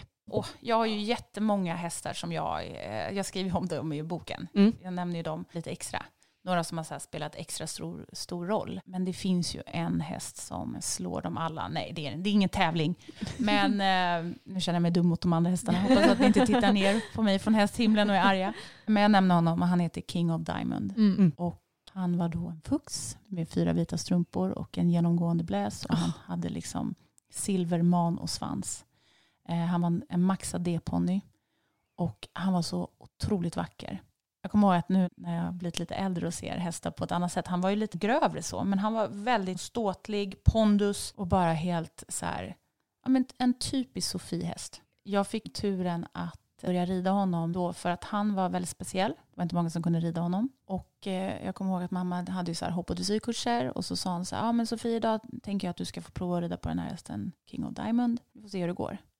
Jag kommer ihåg att jag bara hoppade upp i sadeln och jag bara kände så här, den här ståtliga hästen framför mig, eh, mankammen och de här fina öronen som bara spikar framåt. Han var så positiv och så hade han riktig, hans gångarter var, det var så mycket power i dem. Jag bara kommer ihåg att vi fann varandra. Han var väldigt känslig men samtidigt kunde han bli stark. Det gäller att hitta ett sätt att parera med honom. Och jag kommer ihåg att jag bara satt där och bara, alltså eh, mina smilband var ju uppe i öronen. Alltså jag var helt lyrisk över den här hästen. Och han var väldigt härlig på alla sätt. Och jag kommer ihåg att mamma sa, ja Sofie, det här kanske är en häst för dig. Jag gillar ju när de är väldigt känsliga. Mm. Man sitter bara typ och rider med små, små, små hjälper. Och eh, kom ihåg då att hon så här hade gått in och sagt det till min pappa. Att ja, men jag tror att vi har hittat en ny häst för Sofie nu. Den här King of Diamond. Och han blev min, min älsklings Mm. älskling. Jag eh, skrev ridscheman med honom. När vi var och tävlade så alltså jag var alltid felfritt. Spelar ingen roll hur jag red. Om jag red bra eller dåligt. Eller om jag höll i manen. Han hoppade allt. Mm. Mm. Riktigt så här fantastisk häst på alla dess sätt. Hjärtat på rätt plats. Och alltså jag var så trygg med honom. Han stod stadigt på denna jorden. Mm. Ja. Men så kom det faktiskt en, eh, det här är också en long story short, men det kom en dag när jag behövde höra då att han måste avlivas för han hade fått spatt i sina bakben och de gick inte att på något sätt, det gick inte att rädda honom. Och den känslan, ni som själva då har varit med om att ta Mm. bort en häst, alltså det går inte ens att beskriva att vara en del av att räkna ner dagarna Mm. timmarna, alltså sista natten innan, jag hade ju tagit in honom då från hagen och gjort honom fin som att han skulle på tävling. Mm. Och bara står där och bara, gråten bara rinner och jag vill inte att han ska se att jag är ledsen för jag vill inte att han ska förstå vad som händer. Men sen i alla fall på morgonen springer jag ut till honom och eh, jag vill ju aldrig stänga den här boxdörren och åka till skolan. För jag vet ju att när jag kommer hem från skolan är inte han kvar i den här boxen. Och det, alltså jag kan tänka tillbaka än idag på den känslan av att så här, behöva ta farväl och veta att han kommer inte finnas kvar. Mm. Det är så himla svårt och vi har ju varit med om det nyligen också som du sa. Och vi gjorde ju egentligen samma sak. Vi lämnade ju boppen i en box och verkligen, jag, jag sa det högt tror jag. Nej, nu går jag bara. För att Mm. annars hade jag kunnat stå kvar där i evigheternas evighet och det är så svårt att bestämma när en sista ögonblick tillsammans verkligen ska Mm. vara. Ja, precis. För att nu vet jag att när jag stänger boxdörren, det här är sista gången jag ser dig. Mm. Så att jag bestämmer själv hur jag tittar på honom sista gången, vad jag säger till honom. Mm. Det är en, en otroligt jobbig känsla. Mm. Och ehm, alltså, gud, jag grät. Eh, Jag vet inte hur länge. Alltså jag kan, när jag sitter och pratar om det nu blir jag så här emotionell. Ja, för ja. det går så lätt tillbaka till den känslan. Mm. Men den hästen har betytt väldigt mycket för mig. Mm. Han verkar vara helt fantastisk så som Ja. du har beskrivit honom. Ja, Vi kanske kan lägga upp någon liten bild på, på honom på Instagram om du har någon. Jag måste hitta någon bra. Ja. Alltså jag har ju eh, faktiskt eh, bild från honom. Jag hittade ett fotoalbum när han, den dagen som jag säger då till honom. Då ser han inte mycket ut för dagen. Nej. Tyvärr. Lurvig och han har ju gått på så här lösdrift Mm. i ett halvår. Men eh, ja, ja, det skulle vi kanske kunna Ja. göra. Vi får se, ni får följa oss på Instagram så Ja. ser vi om det kommer upp någon Ja. bild där eller inte. Men hur högt har du tävlat Sofie och i vilken eller vilka grenar? Jag kom ju aldrig så högt för att så fort det, det var dags för de högre klasserna så blev ju mina hästar sålda. Mm. Men hemma satt jag ju och tränade. kunde ju hoppa upp på 1,50-1,60 banor. Liksom. Hjälp. med stora hästar. Men det var ju mer bara göra det för att min pappa sa det. Mer Ja. än att jag kanske så här Gjorde ville det med glädje. Ja, herregud. Men eh, jag red ju upp till, vi hade en C-ponny som hette Rastira som jag också pratar om i boken. Mm. Mm. Och han red jag ju upp då till medelsvår B. Mm. Men annars var det lätt A. Och sen så ja, såldes mina Mm. hästar. Så hoppning var det framför allt. Jag älskade visserligen dressyr, tyckte det var jättekul. Mm. Men det var inte så mycket dressyrtävlingar mer än hemma på hemmaplan. Och sen så red jag ju faktiskt löp. Mm. Så Mm. jag blev ju jockey, amatörjockey. Japp, det pratar du också om i Ja. boken. Ja, men det, det är också en sån grej som min pappa får för sig. Ni, ni ska lära er alla grenar. Mm. Och då så kommer jag ihåg att nej, men han köpte det här, ett fullblod som var erkänd på Täby för att vara spritt galen. Mm. Men den, det fullblodet tyckte då min pappa att jag och min syster skulle ja. bli, eh, ja, lära oss att rida löp på. Mm. Det var ju faktiskt så till och med att eh, alltså Sorken kallade vi honom för. Han Mm. var ju fantastisk på hemmaplan, älskade honom. Mm. Men på Täby blev ju han så stressad och Mm. nervös så att han såg ju svart så han kunde ju bara skena iväg. Mm. Och på ledvolten innan man hoppade upp på honom kunde han stegra sig, försöka lägga sig ner och sen vid startboxarna fick man alltid gå in sist med honom. För att om han fick stå där inne för länge så försökte han krypa under. Ja. Men lilla vän. Ja, men han, var, alltså han var verkligen så nervös. Mm. Alltså det var inte en miljö för honom. Men det var faktiskt en gång ett eh, löp som jag red på honom och eh, lyckades vinna. Ja. jag, förstår, jag vet inte alls, för jag kan inte säga att jag var så här tränad för det här. Alltså för det första min sits, det var ju inte en amatörsits. Sen Mm. var jag också väldigt lång, även om jag Mm. inte vägde någonting. För man håller ju på mycket med vikt och sådär. Man Ja, måste ju ha en viss vikt för att rida löp, då för att det ska vara jämnt och sådär. Och folk spelar på en. Mm. Men ehm, alltså jag tror mest att jag höll mig i manen. Och så lät jag honom sköta det. alltså helt ärligt. Ja. Och inte rabbla av. Liksom, för att alltså fy Fabian vad det är ansträngande att stå i den där sitsen. Mm, det kan jag tänka mig. Ah. Men eh, jag gjorde det. Jag red väl 12-15 löp. Och vann någon Mm. gång och kom trea någon gång, femma någon Mm. gång. Så att, eh, det var ju en liten side track där. Ja. Från hoppning och dressyr. Ja, man har ju En förstått kort- att, att det inte var frivilligt i alla fall. För du beskriver ju väldigt väl i din bok att du inte var något fan av att rida galopp. Nej. Du tyckte det var lite läskigt och så va? Ja, Mm. det var obehagligt. Mm. Men det var nog också för att jag inte fick förutsättningarna för att lära mig. Nej, exakt. Det, vi fick ju aldrig möjlighet att så här, gå in och träna för att så här, så här står du, du kan, Mm. det här är sitsen, du behöver göra så här. Händerna, han ville ju också att vi skulle rida eh, med omvridna händer. Mm. Eh, Medan man, när man som jockey, då måste du stå och hålla händerna mot mankammen Ja, och hålla brygga som man kallar det för. Mm. Men vi fick liksom inte göra som andra människor, vi skulle göra som han tyckte. Ah. Det var ju det alltid, alltså han gav ju förutsättningar, det fanns ju inga förutsättningar för att kunna göra det På ett på rätt sätt. sätt. Nej. Nej, och ett tryggt sätt. Mm. Och sen också för att den hästen jag red var galen. Mm. Ja, ni måste lyssna på boken för du beskriver en väldigt eh, speciell händelse i den kan man säga. Ja. Så, eh, så det, vi gör en liten, spo- nej inte spoiler, vad heter det? Inte Cliffhanger. cliffhanger. Ja, cliffhanger Lyssna på boken för det, den, det är intressant. Verkligen. Mm. Men har du någon egen häst idag och hur är din relation till hästar idag? Jag eh, har ju en liten minishettis då, då. Jag vill ju egentligen ha en egen häst. Mm. Eh, och det är min ambition. Vem vet, jag kanske drar en gång en gård. I don't know. Mm. Men här och nu ser mitt liv ut så att jag har inte gett mig själv den tiden att, eh, att eh, ha en, en häst heltid. För det är ju ett sånt ansvar också. Så just nu har jag då en minishettis som eh, jag träffade på när jag var i England och skulle köpa lite ponnysar för att ta hem och sälja i Sverige. Och han stod där i en liten fårhålla och som den lilla hästnörd man är så tyckte jag så här, han pratar till mig, han vill inte vara här. Mm. Så jag bestämde mig för att ta hem honom till Sverige då, tillsammans med min mamma och eh, lilla syster Jossan. Men till saken är jag kan ju inte rida honom. Så jag går väl ut och springer någon gång ibland med honom. Nu var det faktiskt ett tag sedan. Men han är riktigt snabb. Så Ja. han är bra liksom spring, springkompis. Och eh, köra hundtricket med honom kan man Ja. göra. För att grannarna tycker han är väldigt gullig. Ja. Och sen så, ja han går då på ett ridlekis i Järfälla. Så att han är väl den hästen jag äger. Mm. Men sen försöker jag åka och rida lite på kompisars hästar och sådär. Mm. Bara för att hålla igång. Ja. Mm. Och um, alltså för mig är ju hästar, jag är ju mer trygg runt om än människor. Jag känner mig mer hemma Ja. och mer Sofie. Så om jag är ledsen, arg, känner någonting så bara jag får åka ut och vara i ett stall och typ stå bredvid en häst så kan jag Mm. andas. Det kan nog många känna igen sig i. Mm, jag Ja. tror det också. Ja, verkligen. Hur mår du idag? Känner du att du har lyckats bearbeta din barndom? Ja, för jävligt. Nej då, eh, nej men livet, jag har väl bara landat i att livet inte är så svart eller vitt. Det jag har också accepterat är ju att det är okej att må dåligt. Jag, baserat på vad jag gått igenom, så eh, måste jag ju säga att jag verkligen har lyckats ändå ta mig ur mitt mörker och hittat ett syfte med livet och glädjen. Alltså jag är en väldigt glad person. Och jag är väldigt nyfiken och jag vill alltid lära mig saker. Och jag har också tack vare mycket av det jag har varit med om och hur jag blivit formad också så här, någonstans vågat ta för mig och uppleva saker i mitt liv. Så att jag har försökt att vända det till någon så här, ja men det här är ju den jag är idag. Och jag skulle inte vilja vara någon annan. Men sen är det klart att jag också apropå det jag har fått uppleva har ju satt sina trauman.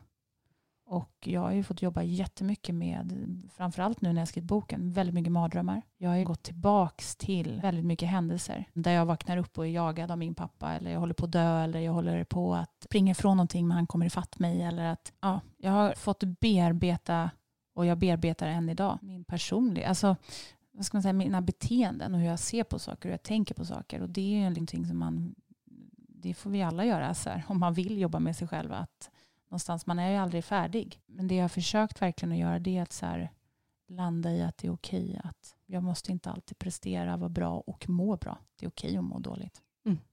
Det är det verkligen. Ja. Det tror jag alla behöver ta till sig oavsett Mm. om man har haft någon tuff period i livet eller inte. Ibland Ja. är livet inte så himla rockigt. Nej, och jag, alltså, det är också så vanligt, så här, vi kan ju prata mycket som helst om det här, men att man primas in i att så här, ja, du ska från A till B och när du är på B, då ska man vara glad och lycklig. Och det är inte så. Man glömmer bort hela resan också från A till B. Så här, Gud, eh, jag har drivits mycket av prestation då, för det är så jag har eh, blivit uppvuxen, att jag måste leverera. Så när jag då har nått någonting, då har inte jag känt mig lycklig, utan då har jag nästan redan varit på nästa steg. Istället för så här, men gud, för att komma hit, gud, jag träffade den här människan, jag hade det här fantastiska samtalet, eller gud, jag fick hamna i den här händelsen, det hade jag aldrig gjort om det inte vore för att jag hade velat den här saken och så vidare. Någonstans stanna upp i resan i sig. Att förstå, att vara tacksam någonstans i att jag får uppleva alla de här grejerna. Det är inte alltid att jag måste vara på målet. Utan mer i den resan ditåt. Mm. Det låter ju väldigt klyschigt men det är någonting som jag verkligen så här, har landat mer och mer i. Det kan jag tänka mig också för er med hästarna också. Att så här, när man lägger upp ett mål, man vill på den här tävlingen. Men ofta är det inte tävlingen i sig kanske som är det man minns mest. Utan det är ofta, hur kom jag hit Mm. Verkligen. till den tävlingen? Och som du säger, man glömmer gärna bort lite det som man har jobbat med på resans gång. Och det är så viktigt att stanna upp och tänka på. Mm. Men vi har ju pratat lite i podden tidigare om men, att män väldigt ofta maktmissbrukar inom ridsporten och att det begås sexuella övergrepp. Och eh, vi har fått ett par frågor när det kommer till sexuella övergrepp inom ridsporten nu när du ska gästa oss Sofie. Och eh, den första frågan det är hur vanligt tror du att det är med sexuella övergrepp och maktmissbruk inom ridsporten? Ja, jag sitter ju inte på någon statistik. Nej. Så att jag kan ju inte komma med någon fakta så. Och framförallt också eftersom jag är ju inte så mycket i ridsporten längre. Mm. Men med tanke på de jag känner som är inom ridsporten och varje gång jag går in och läser i tidningen Ridsport eller någon annan tidning för den delen så är det ju ofta att det kommer upp att nu har den här ridläraren gjort det eller Mm. den här tjejen har blivit utsatt för det. Så med det sagt så rent logiskt sett så kan jag ju bara förstå att det är ett stort nummer. Och framförallt tror jag också att det är ett mörkertal. Mm. Eftersom att, eh, bara för att gå tillbaka till min egen pappa, det är, det är ju många som inte har berättat om Mm. vad de blev utsatta för honom, av, av honom då. Men också att det kom fram i och med att jag började prata om det här i min blogg. Mm. Så att jag tror dessvärre, tyvärr, att det här är väldigt vanligt. Mm. Och det är också ett sätt att man kan utöva sin makt i, i de här sammanhangen. Just för att man har hästarna som ett verktyg. Att det blir lite så här, ja men om du bara är med mig då kan du få rida den här lite finare hästen eller då kan du följa med på den här tävlingen. Eller, det blir en så naturlig inslag.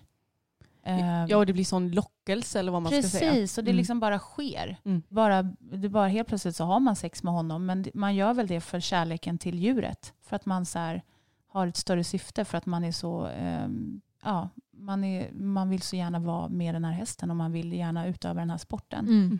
Och sen tror jag också, och utan att återigen veta, för jag har inte koll på nummer och fakta och sådär på det sättet. Men mer än att jag har läst. Men det är ju någonstans att jag tror också att många föräldrar åker dit och man lämnar sin dotter ut i stallet, eller ja, son för den delen.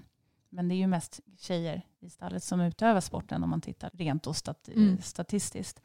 Eh, och sen så har man inte så mycket koll på vad som hä- händer där ute. Utan sen kommer man hem från ridningen. Och jag tror också att man känner mycket skam i det som tjej själv. Att man har varit med om det här. Så att man berätt, pratar inte med sina föräldrar om det. Så att jag tror också att, eh, ja, att man inte ser så mycket. För att Mm. man lämnar sitt, ja, sin tonåring där ute. Och sen låter man, ja, så rider de för ridläraren. Och sen så vill man ju ha ridlärarens bekräftelse. Och så vips, så är man fast. Mm. Mm. I ett sorts ekorrhjul. Ja, Det, verkligen. ja, det, det känns verkligen som att du har beskrivit väldigt bra nu. Men tror du att det finns något sätt för hur vi kan alltså, få de här sexuella övergreppen och det här maktmissbruket att faktiskt kunna minska och kanske till slut sluta inom ridsporten? Ja, gud, jag önskar att jag satt på den uh, Det formulan. facitet. Ja, om jag hade den golden formula. Mm. Men det jag tycker är oerhört viktigt är att prata om det. Mm. Det här är ju inte bara i ridsporten, det är ju andra sporter också det försiggår. Och det har ju fått mycket mer de senaste åren, mycket mera publicitet. Man skriver mycket mer om det här, lyfter det till ytan. Så dels så tror jag att vi måste våga prata om det. Att så här, det här försiggår, vi behöver ha koll. Jag tror att man också har olika stall och ridskolor olika anläggningar också tar ett större ansvar och ser över så här, eh, vad försiggår här ute. Att man tar sitt sociala ansvar som vuxen och är där, spenderar tid där, inte naivt bara lämnar sin tonåring och hoppas att det går bra i stallet utan kanske följer upp. Jag säger inte att man inte gör det men jag kan tänka mig att många också naivt tänker så här, ah, men nu är hon och tränar här så att Mm. nu gör jag min sak samtidigt Ja, så om- länge. Om man, inte så, om man som förälder inte heller är insatt inom hästvärlden eller inte intresserad då Mm. kanske du inte eh, alltså lägger så mycket tid på det hela heller. Precis, Och, du förlitar dig Ja. på tränaren och det som he- händer där ute. Jag tror att man någonstans har ett lite större ansvar som vuxen. Mm. Att så här, vara närvarande, se vad som försiggår, även om man kanske inte är hästintresserad själv. Men jag tror att det kommer, väcka, alltså att det kommer att bli en effekt av att vi pratar mer om det. mm. Vi måste prata om det i poddar som det här. ja. Det behöver skrivas om det. Vi, vi kan inte bara gå runt heller och eh, klappa varandra på ryggen och inte våga prata om det. För att jag vet ju själv att det är väldigt många tränare och eh, även folk som rider som kanske utnyttjar sin position Mm. lite mer. Och det är någonstans måste vi ha fler personer som vågar prata om. Mm. Det är inte känna att, alltså, det, är ingen, det ska inte vara skam i det, utan det här är någonting vi behöver prata om. Du är jättestark som vågar gå fram och ta liksom, någon person som, om du själv är utsatt till exempel, att så här, kanske hitta någon som du kan börja prata med. Vet du, jag känner lite så här med min tränare. Mm. Det får inte mig riktigt bekväm. Vad tror du? Någonstans bara själv börja förlita sig på att det finns någon där som man kan prata med. Mm, Våga ta det steget. Ja, Ja. precis. Och att, det är inte, att vi inte dömer varandra i det, utan mer så här, okej, Mm. vet du vad, jag finns här och lyssna. Mm, precis. Något som jag tycker är intressant är att du har ju beskrivit att det värsta din pappa visste var att tappa ansiktet. Mm. Som han ju till exempel gjorde när han blev anklagad för diverse grejer. Och jag kan tänka mig att ju mer vi vågar prata om det här och ju mer det kommer ut att ja, nu är det den tränaren som har gjort det och den tränaren som har gjort det. Tror du inte att de här männen kommer bli lite rädda för att våga fortsätta om, de, om det ändå finns en lite större risk att de kommer åka fast för det eller få dåligt rykte? Absolut, det Mm. blir ju en direkt effekt. För att Mm. jag menar, man vill väl inte generellt sett eh, så vill du ju inte tappa ansiktet och Mm. du får dåligt rykte och bli utpekad av gruppen. Och jag menar, det har ju skett nu några gånger där personer verkligen har fått gå av sin position. Och därför så återigen gå tillbaka till att lyfta frågan och prata om det kommer ju någonstans göra att de här männen då som faktiskt på riktigt utövar sin makt och förgriper sig på tjejerna att de kommer att förhoppningsvis vilja backa av. Mm. Förstå att det här är don't go that way. Nej. Men har du några tips då om man sitter i en liknande sits lik den du hade när du var liten? Vad man ska göra? Dels så hitta en person som du känner dig trygg med att prata med. För det finns där ute.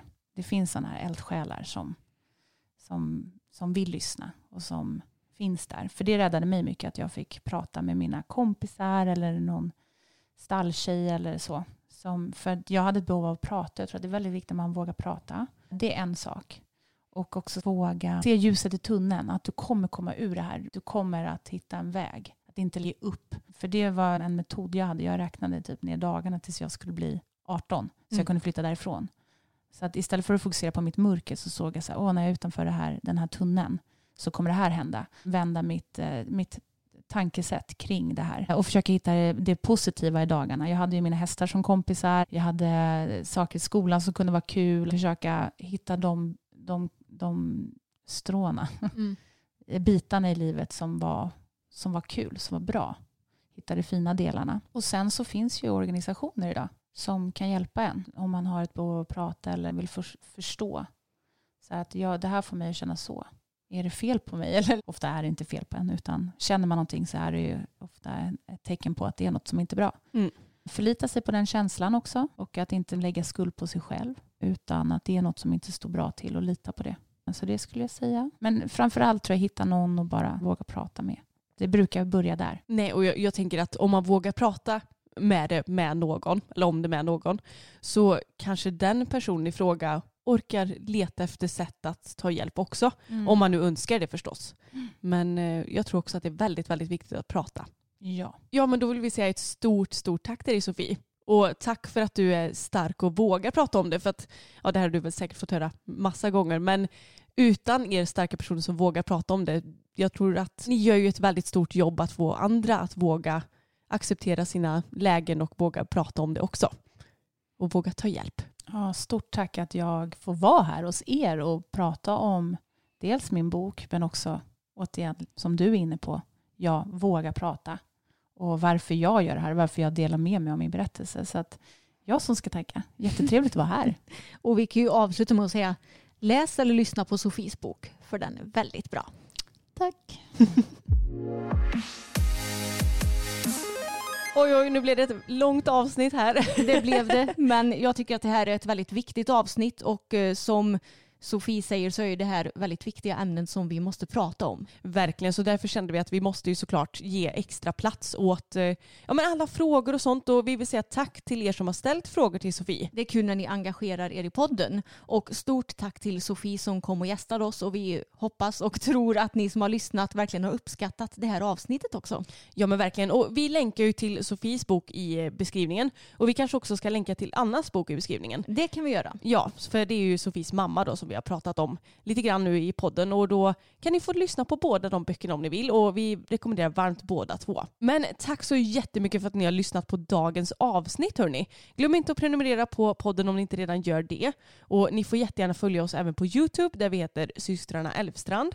Och sen så har vi också Instagram där vi heter systrarna Elfstrand, Anna Elfstrand och Emma Elfstrand. Det stämmer bra det och nästa vecka är vi tillbaka med ett vanligt avsnitt igen. Ja, så då kan vi uppdatera lite mer om oss och våra hästar igen. Exakt. Ha det bäst hörni så hörs vi igen nästa vecka. Det gör vi. Hej då! Hej då!